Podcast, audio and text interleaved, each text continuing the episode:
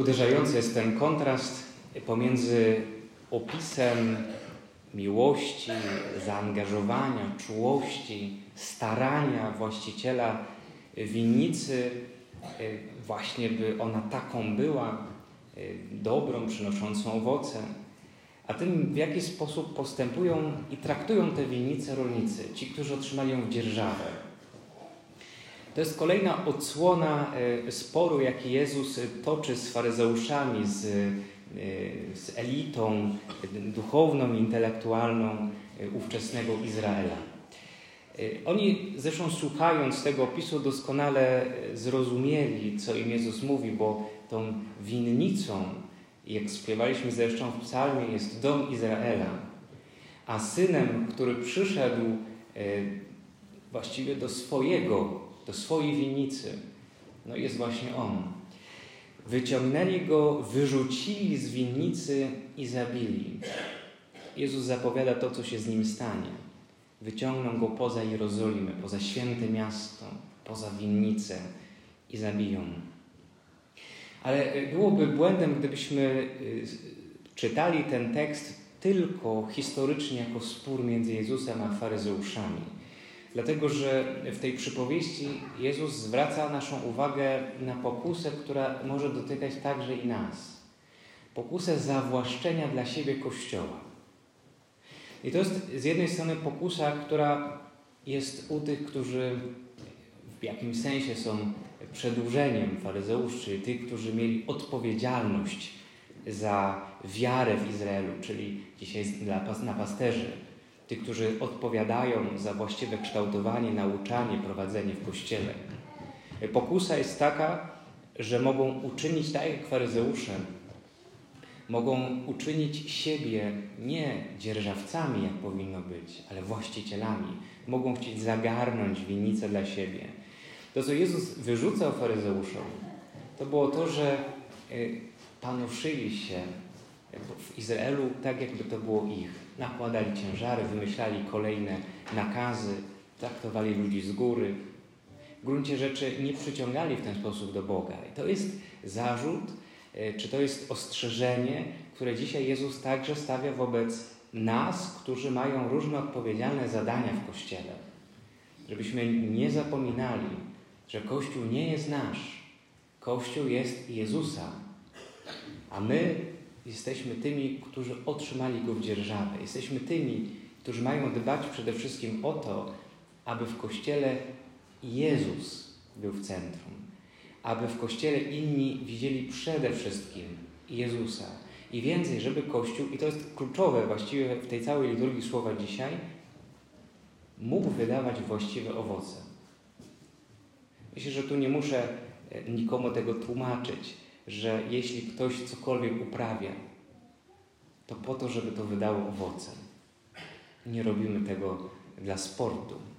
Robimy to po to, żeby to wydało owoce, żeby można było te owoce sprzedać, żeby można się było utrzymać.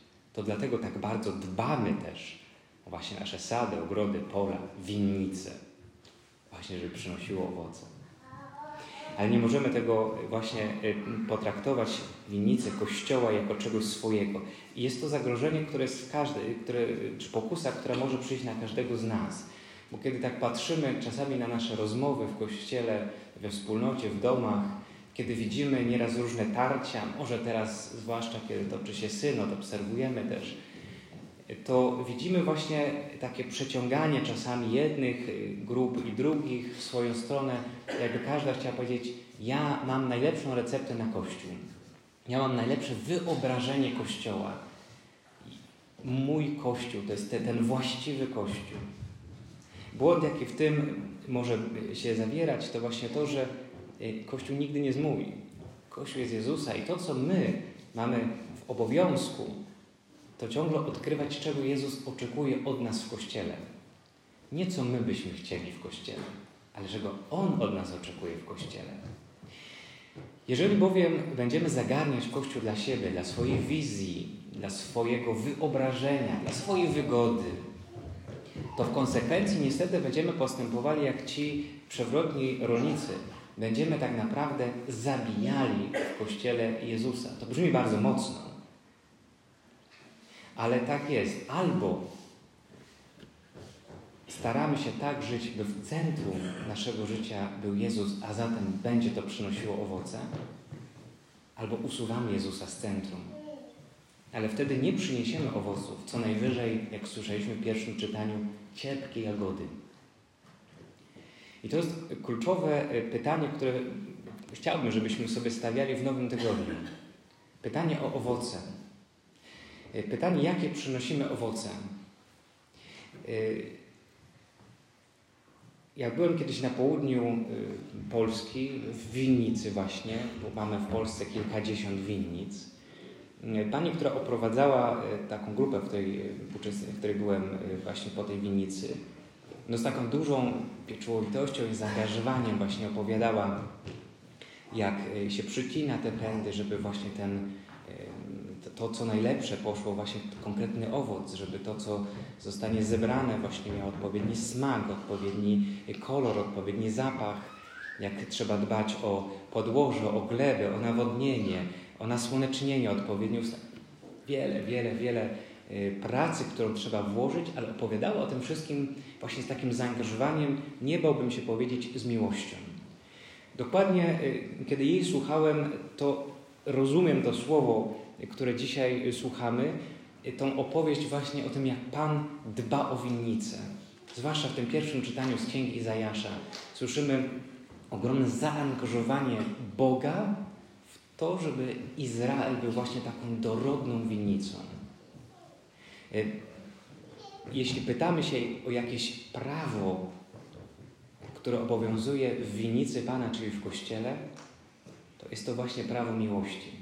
Jeśli Bóg z taką miłością dba o swoje, o swój Kościół, z taką miłością dba o nas, takie jest Jego zaangażowanie, żebyśmy mogli doświadczyć we wspólnocie Kościoła Jego miłości.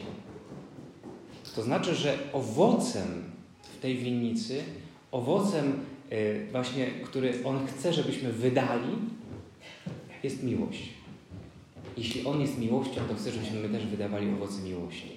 Dlatego w chrześcijaństwie nie chodzi jedynie o to, żebyśmy nie czynili nic złego. Ani nie chodzi jedynie o to, abyśmy przestrzegali prawa, przykazań, zasad. Chodzi o coś znacznie więcej. W chrześcijaństwie chodzi o to, żeby przyjmować taką postawę i tak czynić, aby owocem tego działania i tej postawy była miłość, było owoce miłości.